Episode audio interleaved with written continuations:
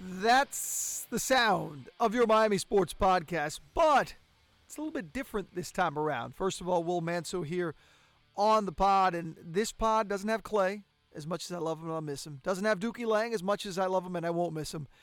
Instead, it's just me talking some Heat basketball with you as the Miami Heat set to open the season in Orlando on Wednesday night. They've got back to back road games to open the 2018 2019 campaign against the Magic and then Washington against the Wizards. They come home Saturday for their home opener. So, as it stands right now, in the way we look at things, uh, what I'm going to do with this podcast is simple. I'm going to preview the season. I'm going to uh, let you know some of the conversations I've had with Heat players, with Heat head coach Erik Spoelstra, bring you in and some of the conversations we had throughout training camp uh, with what you should expect from this team. Now, what you should expect to start the season is a team that's a little banged up. So let's get that out of the way before uh, it becomes some sort of a narrative, which it shouldn't be. The Heat should get healthy pretty soon, but going into the opener against Orlando, they don't have Dion Waiters. As we know, he had the offseason ankle surgery. The Heat are hopeful he comes back sooner than later. I think November is a good target date for Dion. Uh, he's doing some work. The Heat are trying to get him into that Heat basketball, Heat culture shape that he was in a couple of years ago and was so good when he was in shape and when he was healthy. But they're being patient because they understand they need Dion. They need Dion to, despite the fact that they've got a really big rotation, a lot of guys that they've got to mix and match for Erik Spoelstra to kind of figure out who he needs to use. Dion is, I think, a key contributor. It's a big reason why they gave him that big contract uh, a season ago. So Dion's health is number one. Number two is James Johnson, who had the offseason surgery as well for sports hernia. JJ returned to practice late in training camp and the exhibition season and is on target to be back soon. He's not going to play in that opener in Orlando. If it was up to JJ, he'd not only play the opener, but he'd play about 35 minutes. But the Heat want to be uh, cautious with him as they should be because I think last year what you saw from James Johnson – was a shell of the player you saw the previous year. And again, we talk about Dion's contract. JJ's contract, a big reason why he got that deal was because he showed so much ability the ability to not only defend and play multiple positions and be versatile, but the ability to slash and finish and rebound and take big shots and shoot threes, something he was improving on. And then last year, took a huge step back, uh, was having trouble finishing, didn't have that explosion uh, just did not seem like the same player. And I think it let a lot of Heat fans, a lot of people around the NBA wonder did the Heat overpay and, and just kind of spend on a one year wonder, a guy who had a career year and that was it? The Heat don't believe that. They believe that after this offseason surgery, he's going to be back strong and you're going to see that explosive James Johnson. And let's be honest, Heat fans, they need that guy. They need that versatile guy that he wasn't last year, but that he certainly was two years ago. All right, the other two injuries, Justice Winslow, late in camp, having a hamstring injury. The Heat don't seem too concerned, but he's doubtful to play in the opener. I would guess he may miss those first two road games, along with Wayne Ellington. Same story. He's got an ankle problem that he uh, developed late in training camp and in the exhibition season. Two guys that are, are vital rotation players. I wouldn't expect these injuries to linger, but the Heat want to make sure they don't linger by being careful, not rushing them back, getting the proper treatment. So that's where the injury situation stands. So I wanted to get that out of the way because I really don't think, as much as on the surface you say, okay, this is kind of a banged up team going into the season, uh, these are injuries that uh, I mentioned the, the latter two that they expect soon. And then the other two were ones we've known all off season. And the target was always to have JJ and Dion ready early in the season, in the first month, month and a half. JJ obviously sooner, uh, but I think you want to see this team at full strength come December. I think by December, I think that's the target for this team to kind of be at full strength. And I'll tell you why it's important too, because the Heat have a huge opportunity. I'm not much into pick a win. Here's your win. Here's your loss. I, I think this team's going to win. I, look, at night in and night out, we know the NBA is filled with drama. We know teams, and certainly the Heat have proven that, get upset all the time. But the Heat are in position, in particular with the first nine games of the season, to have a really strong start to the season. And I think that's so important for this team because it's a team that right now is on the outside looking in from the elite in the East. Let's go through the East. You got Boston, cream of the crop. I think I think there's no doubt that with Gordon Hayward back, you know, Jaylen Brown, Jayson Tatum, uh, Kyrie Irving, I mean, a good coach in Brad Stevens, the experience they got last year, this is the team to beat in the East. Philly, a team that Heat fans we all saw in the first round last year, a team on the rise, a team still with some question marks, but I still think it's a team that when you look at, that's one of the teams in the East that you say, hey, if things fall into place and the young players continue to improve, Ben Simmons, Joel Embiid, That's a team. I think Markelle Fultz is another guy. Can he get his shot together? What happens there for a guy who was a high draft pick, obviously? I think that's a team that you say to yourself, okay, that's a definite in the upper tier. Toronto now with Kawhi Leonard. You know, they they tried it with DeMar DeRozan for so long, and that was a team that during the regular season was as good as it can get in the East and never had that playoff success. Now you've got a guy who's had plenty of playoff success out west with San Antonio and Kawhi Leonard. That's a team that I think you look at and you say to yourself, with Kyle Lowry, uh, you know, with Danny Green, that's a team that you say to yourself, that's a team that that's going to be in that upper tier. And I think the next grouping, I think you start looking around, you look at Milwaukee, you look at Indy, you look at these teams that took a step last year, led by young star players, obviously Giannis Antetokounmpo for the Bucks, uh, Victor Oladipo, the great season he had last year for the Pacers. I think those teams, those four or five teams I just mentioned, are going to be up there, and you're going to look at those teams say, okay, those are the teams to beat. Those are the teams that I think, even as the most optimistic Heat fan, and in my case, someone who covers the Heat for the team, covers the t- Heat for here at Local 10, and that considers myself, look, I'm a homer. I, I want to see the Heat do well. I think this is a good team. Uh, they're not in that category. They're just not. The big storyline in the last month Jimmy Butler. As I tape this podcast and look ahead of the season, Jimmy Butler is obviously not a member of the Miami Heat. So to sit here and break down what Jimmy Butler would bring to the Heat and what it would take to bring Jimmy Butler, considering we had a month of that, I think I'm going to leave that alone. I think I'm going to just do this podcast with the as is team. If the Heat get Jimmy Butler, trust me, we'll do another podcast. Clay and Dookie will be involved in that one, and we'll break down the ramifications. I've said all along for the Heat to make that next step, they need a superstar. Um, Jimmy Butler to me is a top 15 player in the NBA. I think he's a superstar. I think more than that, he's a Heat culture type guy. And I think even more than that, as we know, Jimmy is the kind of guy that if you sign him, or I should say trade for him and then sign him in the offseason, he's the kind of guy that can then bring that next grouping of guys to come along. It takes a star to bring a star normally. That's why the Heat the last couple of years have had a hard time signing free agents. It hasn't just been financial. Uh, I think you look at the situations that other players have gone to. Gordon Hayward, a perfect example. The opportunity to play with his college, former college coach, also to play in Boston, but to play with Kyrie Irving and to play in a situation where you've got another star next to you. Anyone who just signs with the Heat doesn't have that. That's why the Heat likely, if they're going to make a big move in the next year or two, it will have to come via trade and given their salary cap issues as well. You get a Jimmy Butler, you sign him then with the bird rights that he brings. Then all of a sudden, if you make some deals and you have some situations you can move money around, then you bring those other superstars. But it takes that one domino to fall. So I'll leave the Jimmy Butler at that. Jimmy Butler's the domino that needs to fall. I've advocated for it all offseason. I think it would be a solid move to get Jimmy Butler. I think it'd be a needed move for this franchise. But I understand you can't just give everything away. And from the sounds of it, the, the T Wolves are in a position where they've just been asking for too much. And I think that uh, that the Heat are going to be patient. I think they they know Jimmy Butler has to be moved.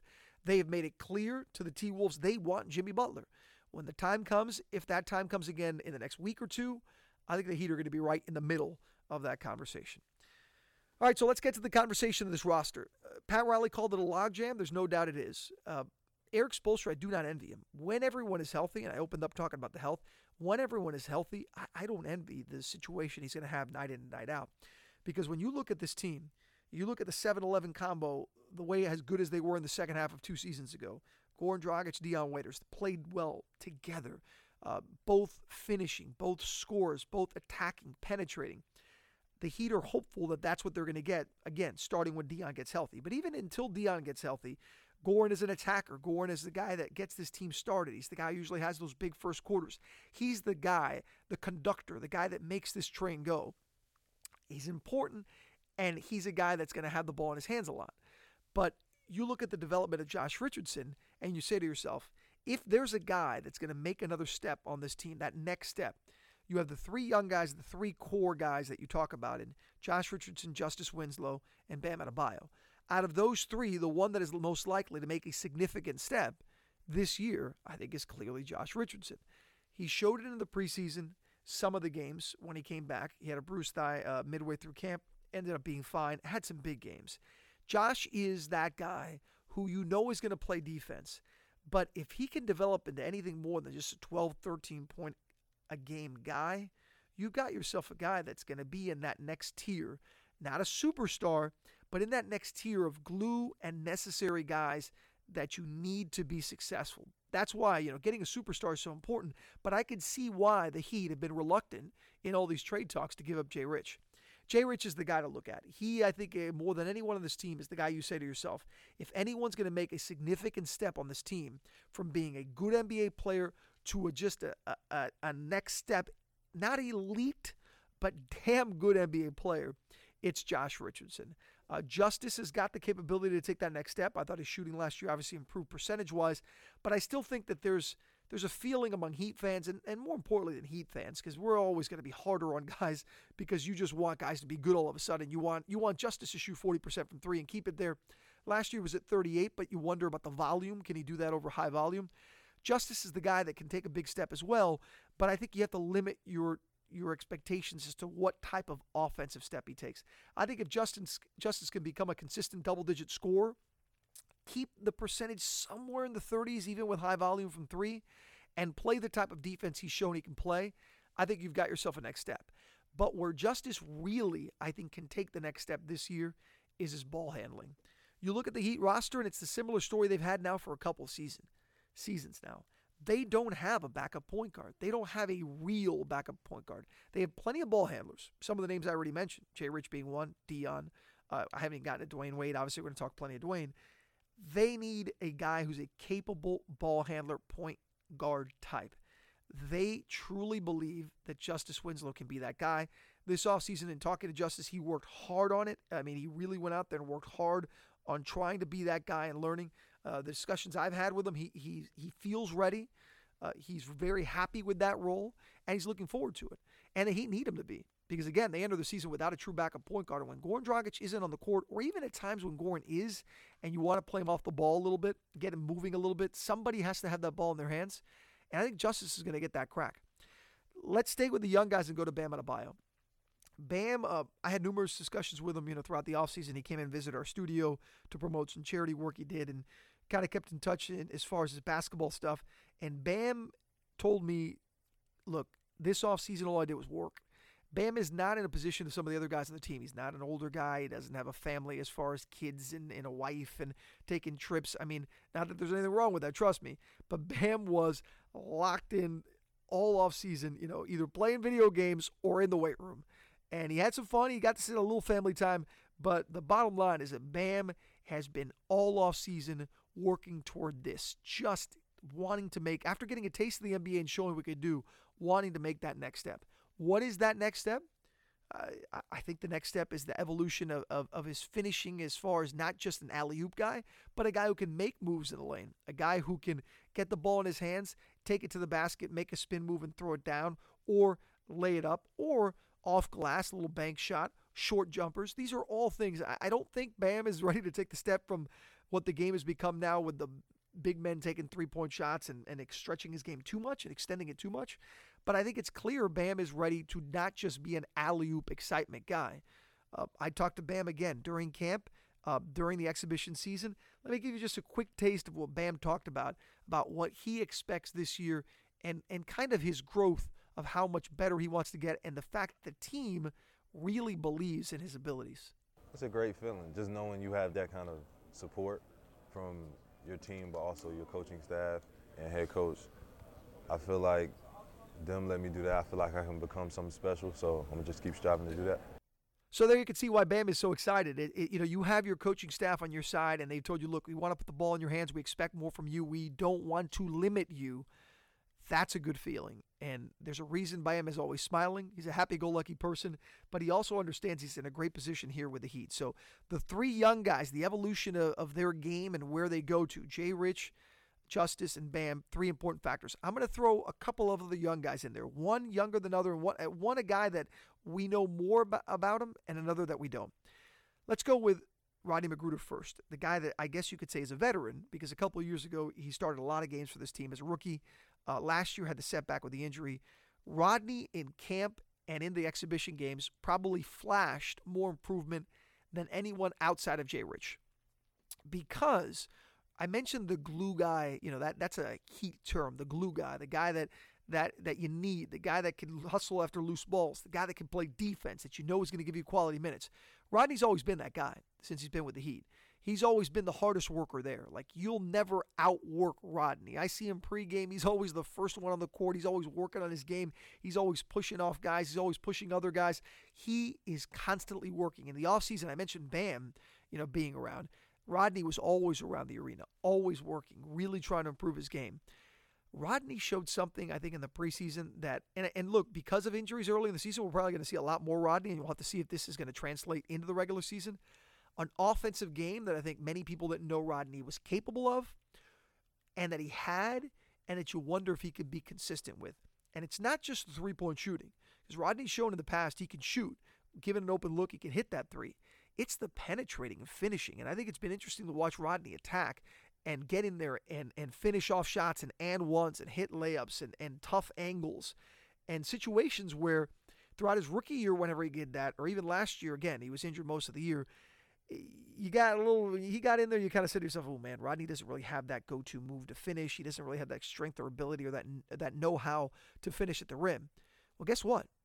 We've seen a lot more of that in the exhibition season and in training camp and i think the heat are curious as to whether that translates and how much it can. They're confident it can uh, but rodney is prepared. You know we heard from uh, what bam had to say about the excitement of the team in him and the confidence of the team in him. Here's what rodney told me about just the work he's put in to get back to this point and how excited he is about the opportunity to just play again and to be part of this rotation and to be healthy.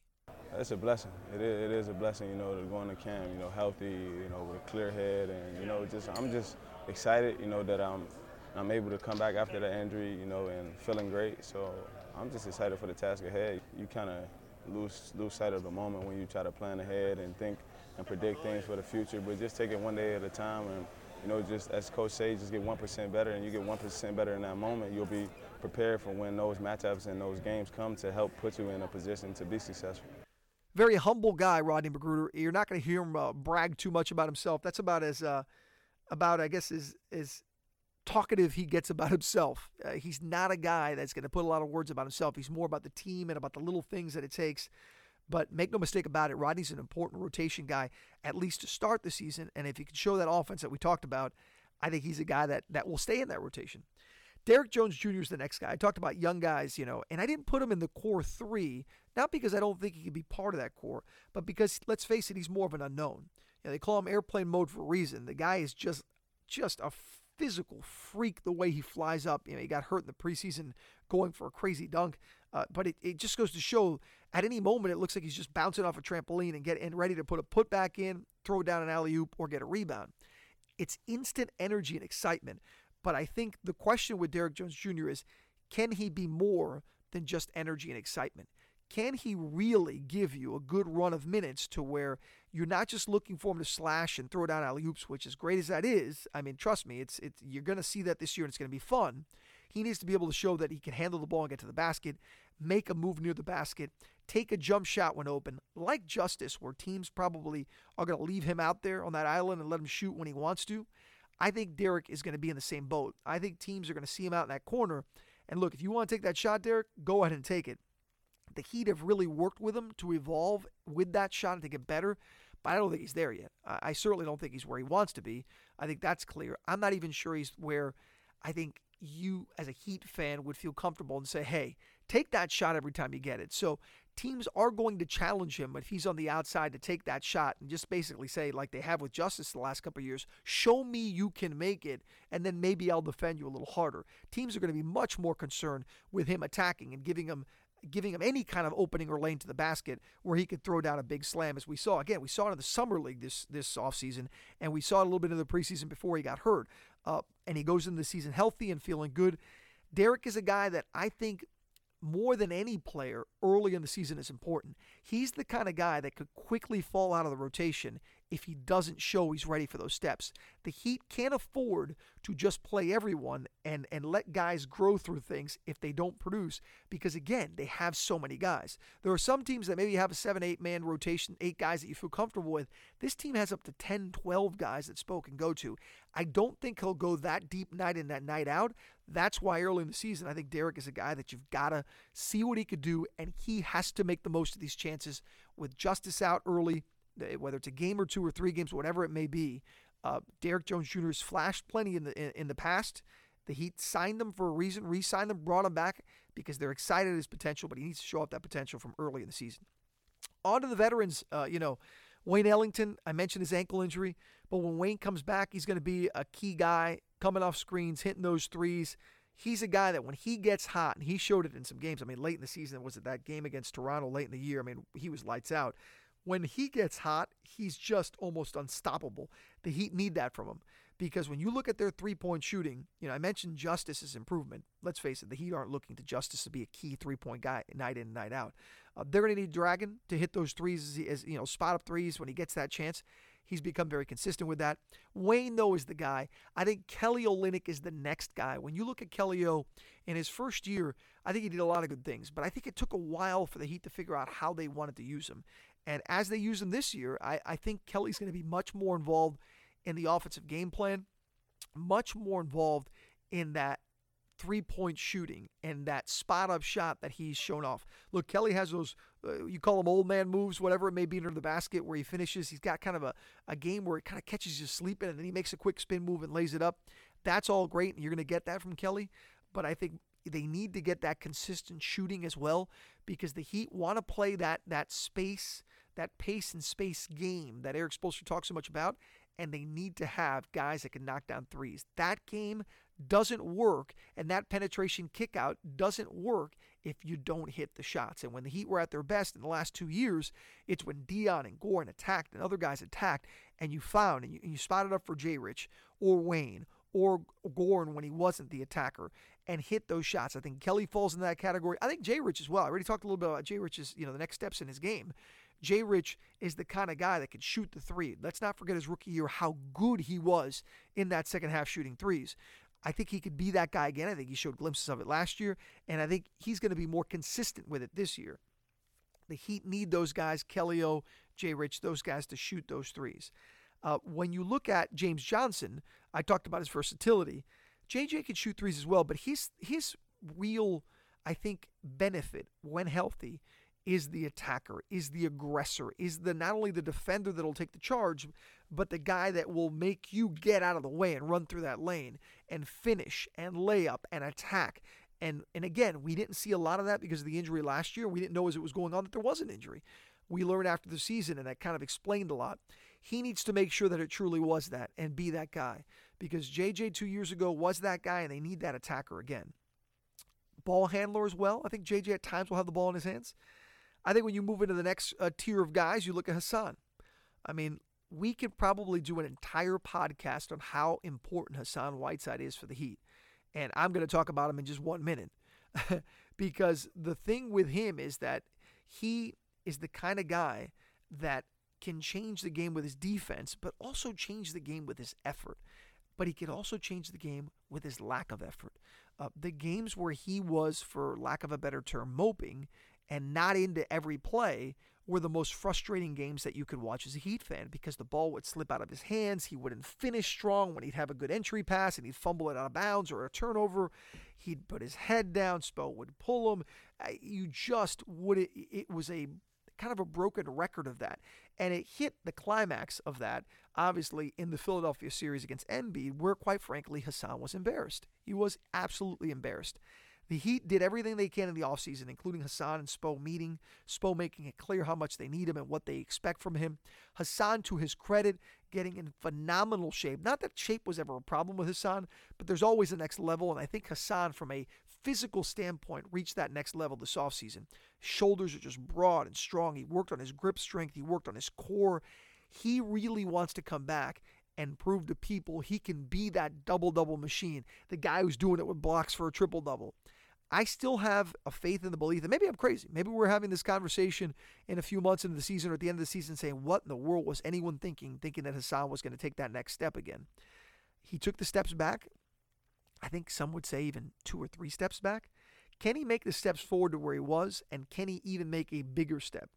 That is going to dictate a lot of the success of the Miami Heat this year if they don't have Hassan and they have that mopey or day to day, you don't know what you're going to get, Hassan, not every player is going to be consistent every night. And Hassan's going to fall into that category. I'm not saying he's not going to have bad nights, but it can't be because of lack of effort. It can't be because of lack of discipline. It has to be because he just has a bad night. And too often we've seen Hassan, for those other reasons, have bad nights. And I don't think Erik Spoelstra's going to put up with it. He's not. He's got too many guys in this rotation. It goes back to what I mentioned about the guys in the rotation. Too many guys. Bam is not going to ever have an effort issue. Bam is never going to have a concentration issue. His issue may be like he's over energetic. He's just a you know second year player. He may struggle sometimes again, but it's never going to be for lack of discipline or lack of effort. That's something Hassan has to remember night in and night out. Who you get and what you get from Hassan, a big storyline in the season, and certainly something we're going to watch from the beginning of the season. Notice all the names I'm saying. These are names we're all familiar with. There are no new guys to this team. There is nobody that you're saying to, oh, you know, what does this guy bring? Last year you had Kelly O, you had different guys. This year you have the same team. There are so many people that I've talked to and so many times that I've read from others that have said that's a bad thing. But to a man, the Heat say that that's a good thing. They believe that continuity is a good thing. No one is tricking themselves into thinking that the Heat are the Golden State Warriors. No one on that roster is. I don't even think anyone on that roster is tricking themselves to think that they are or should go into the season as a favorite over the Celtics or those other teams I mentioned. But they're not going to shy away from competing against those teams and having a shot to be as good or knock them out when it comes to the playoffs. And a big reason why is that continuity, that comfort. Here's what James Johnson told me about that comfort and why it's so important to him and the guys on this roster. The more you get to know guys, the more you can put them in in a better situation to succeed. You know, I feel like all of us are coming together and we're even stronger as, as a brotherhood, as a locker room, as a unit. And we, we know how to get the best out of each other. You know, doing three years with, with somebody will, will change the aspect of how you think. You might rise somebody to their best potential. You know, you, you know what triggers people, you know what gets people going. Um, so it's, it's a lot of upside of it. So that's JJ. But how about Erik Spoelstra? He's the guy who's got to shuffle these guys around.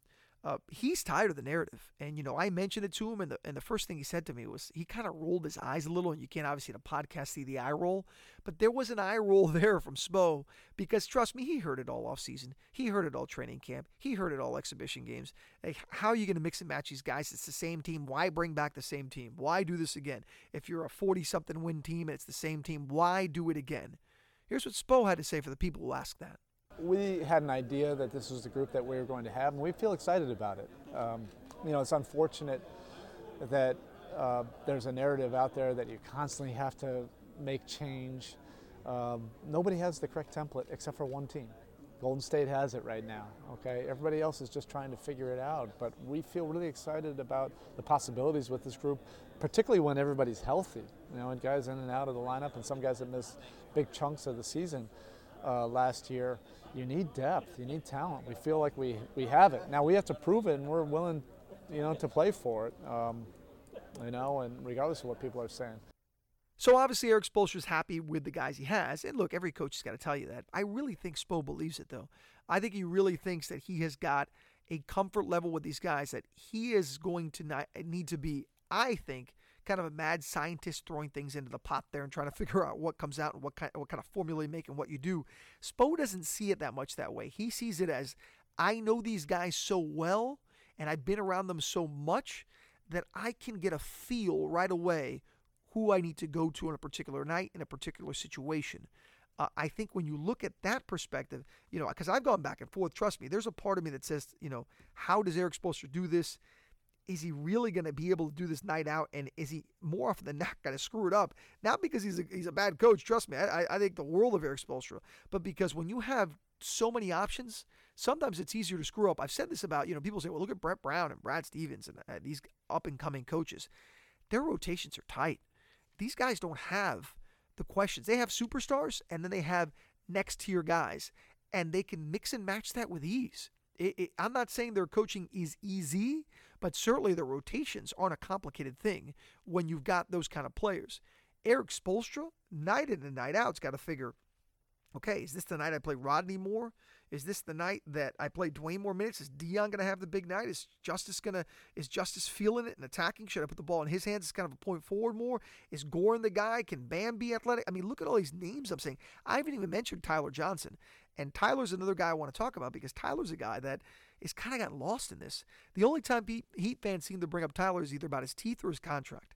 And that's unfair because Tyler got that contract because I think he's got the talent to be a damn good player. Now, I know what you're probably saying if you're listening to this. Well, he hasn't been. He hasn't been consistent, and you're right. But the Heat, again, believe that Tyler can be that guy. He's part of that logjam, and like all the other guys I've mentioned, has to earn those minutes. But Tyler is a guy that I really feel has the ability to take over some games and to take over stretches of games. And he is important on this team. Make no mistake about it. I think the Heat really need and guys, it's not about finances. It's not because he's making 19 million. It's not because you may think he has an awful contract and the Heat overpaid. I'm not here to debate that or discuss that because it doesn't matter. He's got the contract he's got and and it's just the way it works in the NBA. You give a guy money and you hope he produces. Let's be honest. Tyler hasn't produced to that contract. I think we can all agree with that. I think the Heat internally would agree with that. But I don't think that they would say that because they don't feel he has the talent to take that next step. So what does Tyler Johnson do? Again, early in the season with these injuries, Tyler's a guy that will likely get some minutes. And when you're you don't have Dion around, and when you're trying to kind of be careful and finesse Dwyane's minutes, I think the minutes and the opportunity will be there for Tyler. But if he doesn't, I, I mentioned Rodney earlier and Derrick Jones Jr. guys have to make the most of their minutes. If Tyler doesn't make the most of his minutes, I don't care how much money he makes. Spo will go elsewhere. And Spo will find a rotation and a, and a balance he likes with certain guys that he will use unless you prove that you need those minutes. And Tyler's got a golden opportunity to take advantage of that time and those minutes because Erik Spoelstra believes in him. He really believes in him. And what he can do, we'll have to see. But I, I really think that you look at Spo and, and you and you look at the minutes he's given Tyler in crunch time. Just two years ago, nobody in the NBA had more fourth quarter minutes than Tyler Johnson. People forget that. He was a closer for the Heat. Last year, took a step back, no doubt about it. Uh, looked lost at times. You wonder if it was a confidence thing or what. But Tyler feels he's ready. As far as what Tyler has to say, why, why, I'm going to give you a glimpse of the conversation I had with Tyler too during training camp, and just his thoughts on this team, on himself, on the things that need to happen uh, for him to take that next step. Because obviously that's going to be a focus for the Heat to try to get the most out of Tyler Johnson. For me personally, I just want to continue getting better at the mental side of basketball. The physical aspect, the Heat are always going to have you ready to physically play basketball. I, uh, you know, they they love to, to have guys in the gym, and so it's that's never been a question. I think the uh, the part of basketball that I've always um, wanted to understand and get better at is the mental side. And every year I feel like I've taken a step, and so this year I feel like it's time to put it all together. All right, so Tyler knows the opportunity is there. He's confident in himself. The team has confidence in him. We've kind of gone through everyone except uh, the last guy to talk about in this rotation, and maybe the biggest guy, certainly the biggest storyline of this team, and that's Dwyane Wade. Look, Dwyane called it his one last dance. And as we enter the season, I'm not getting too much in the nostalgia of it because I think as the year goes on, trust me, we'll have podcasts. We're doing a special show on Local 10 all about Dwyane's career and reflection and reflection from his teammates everyone knows what Dwyane Wade has meant to this organization, what he means to this team. Uh, but what he means to this season, to start the season, I think with Dwyane is he needs to stay in that role they played last year with him when he came back and he, and he came back to Miami and he played those minutes as the, as the guy off the bench, at times the finisher, at times the closer. A guy who can make some big plays and spurts, but that you really got to manage and finesse those minutes. I think you got to be careful with that from the start of the season because let me tell you something about Dwyane. he did not come back as some part of farewell tour where all he cares about is the ovation he gets every night and and seeing everybody tell him how wonderful he is and then he goes on into the sunset. That is not why Dwyane Wade came back. He came back to play. He came back to be a vital part of this team playing. He came back to leave this game and say, I gave everything I had. You know, I know that I was an elite player and I know I always played hard, but I left the organization that gave me an opportunity and that I became the face of that franchise. I left them in good shape by playing hard an entire season, making a playoff run, and leaving it in the good hands of some young players to the future and a front office that is going to have to have the difficult task we all knew would come one day, and that's moving on truly moving on, life without Dwyane Wade. But again, this isn't a farewell tour in my mind, certainly not early in the season. This is a Dwyane Wade is a vital part of this roster. You know, as the as the offseason went on, what's the one thing everybody talked about? You know, is Dwyane coming back, Dwyane coming back. I obviously thought the same thing, I didn't look at it from a nostalgia standpoint that I wanted to see number three on the court one last time. I looked at it from man, if the Heat don't have Dwyane Wade, I think this team takes a massive step back. And it's crazy when you think about a 35 year old guy who clearly has lost a step in his game, isn't flash, isn't that elite player, but is still good enough that in key moments in the playoffs, he was your best player. Not only did he win you a game, he almost won you two games against one of the up and coming teams in the Eastern Conference in the NBA, one of the teams we talked about earlier that's expected to make that next step in a contention to win the East. He was the reason that you were even in that series for a portion of it, which is crazy to think, and it shows you how important Dwyane is.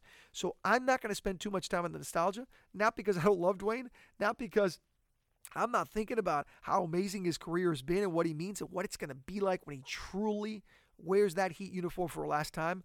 I just know that's coming later in the offseason, and, and I know that for now, the focus for Dwyane Wade isn't farewell tour, it isn't nostalgia, it isn't the end. It's the beginning of a season, the excitement of feeling like a little kid and knowing that, hey, the season's here. Here's Dwyane right on the eve of the start of the season talking about why it's it's doesn't matter how old you are, how good it feels to get the season rolling. You know, you're excited, you're anxious, you know, to get it going. You've worked worked hard to this point. You know, I think every team we beat up each other enough think every team just want to get out there and play, you know, um, against another opponent and, and start the season. It's a long season, but it's always exciting at this time of the year for every team in the league. Everybody got a chance right now, so it's very exciting for everybody. So there you have it. Uh, Dwyane Wade excited, the Heat excited. What can we expect to see from this team? Let's look at big picture. I've talked about the individuals, but let's look at it as a whole. Clearly, Erik Spoelstra is going to have his, he's going to make his money, earn his money, and trying to figure out how to use certain guys, how to use the rotation. I think he'll do that. I think he'll figure it out. Can this team score enough? I think that's a legitimate question. Can this team be consistent? Can they avoid those bad third quarters or those bad stretches of games where they just disappear offensively? They can't, this team, the way the NBA is now, eh, you just can't have those 12 point quarters, those 10 point quarters where you fall behind by 15, 20 points because the Heat, this isn't the Heat team of the big three that can have a 25 2 run. This is a team that needs to grind out within the game and play solid offense play top 10 defense. I think that's the key for this team. At times last year, they were a top 10 defense. There was slippage at times too where you say to yourself, what's going on? You know, why is this team struggling? I think sometimes they got caught up in trying to play a certain pace that they lost a little bit about what they did defensively. I think Erik Spoelstra saw that on film. I think Erik Spoelstra knows how the identity of this team really starts with defense. This team needs to be a top 10 defense to have success. They need the development of the young players I mentioned, in particular the three that I mentioned earlier in Jay Rich, Justise, and Bam. They need to stay healthy. There's no doubt about that. They can't have Goran and Hassan, eh, these guys, Dion when he comes back, have a setback, JJ. Last year, as as deep as this team is, they really need everyone they have for a certain role. When they lose a guy, it's not like next man up necessarily is that easy because next man up, you lose that depth and you lose kind of what makes this team tick. And as we heard Erik Spoelstra say earlier, he likes the options. He likes the continuity. He likes all of these guys. As you also heard Spo say, make no mistake about it, no one thinks the Miami Heat are going to be a finals team this year. It's you, I'm not going to say that players say that because they don't take losers mentalities, but there's no doubt that the Heat are a middle of the pack team in the Eastern Conference that is trying to make that step into the next tier. If they trade for Jimmy Butler and maybe make that step, we'll see. We'll have the discussion then. How do they get to that next step though without making a move? Health, growth, from those guys, defense intensity night in and night out, and an offensive rhythm and identity that Spo has been preaching now with this team for three years to play with a certain pace, to play with a certain continuity, to know what your role is and what you need to do, and be consistent throughout the game. The Heat will be in most games if they can do that, and I think they could play with anyone in the East. Now, could they play in a seven game series in a playoffs? Obviously, against a Boston or a Philly, we saw last year, it's a tough ask. I think this team wants that challenge again and that chance again because I think they truly feel that they know each other so well and if healthy, they can be a team that can make some noise in the first round of the playoffs and maybe get in that second round as it did a few years ago. And and I think that is I guess you could say the ceiling for this team. I think a second round appearance, again, all this barring trades and moves and anything like that, I think making a second round appearance is probably the true ceiling for this team, even though, depending on if there's injuries, last year had Gordon Hayward get hurt in Boston. It happens. Teams get, you know, they obviously didn't affect them that much because they kept on advancing. But you have teams that could have injuries, could have setbacks, the Heat being one of them. I think if the Heat stay healthy, who knows how the East breaks? Maybe they can make some noise in the playoffs. But I think it's fair to say as the season begins, the the kind of the upside of this team is a second round playoff team. The downside is a team that has struggles, maybe has injuries, and doesn't even make the playoffs. We saw that two years ago. What do I think this team will be? I think it's a 45 win team and a six team, fifth or sixth team in the East. I think five or six is where they are for now because I truly think that top four uh, is probably going to be closer to the 50 win range. Uh, a couple of those teams, obviously, over 50 wins. But I think that 50 win range, which I really think is probably beyond the ceiling what the Heat could hit, I think the Heat can be anywhere from a 43 to 48 win team. Uh, and I think that's where they'll be. I think they'll be in that window. I think that window gets you in the playoffs, obviously. But the question is, does it get you as an eight seed or a five seed, or maybe somehow even sneak into a four seed? I think that's unlikely, the four seed scenario.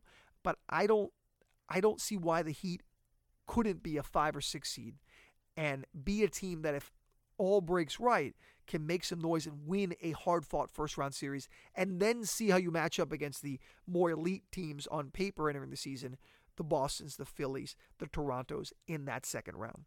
So that's my take. That's my Miami Heat preview. Uh, I know we're going to talk a lot Heat basketball. Uh, follow me on Twitter at Will Manso. Uh, WPLG is my work account for those that already follow me at Will Manso, but at Will Manso WPLG because we'll be talking a lot of Heat basketball. Give me your thoughts on this podcast. Give me your thoughts and your predictions as well. I'm going to say 45 wins for the Miami Heat. Uh, hallelujah. Heat basketball is back. The Heat are back to work as they begin now the 2018 2019 season. Enjoy the season, everyone. Dwyane Wade's last dance, a big storyline. We'll certainly be enjoying that as the Heat get back to work.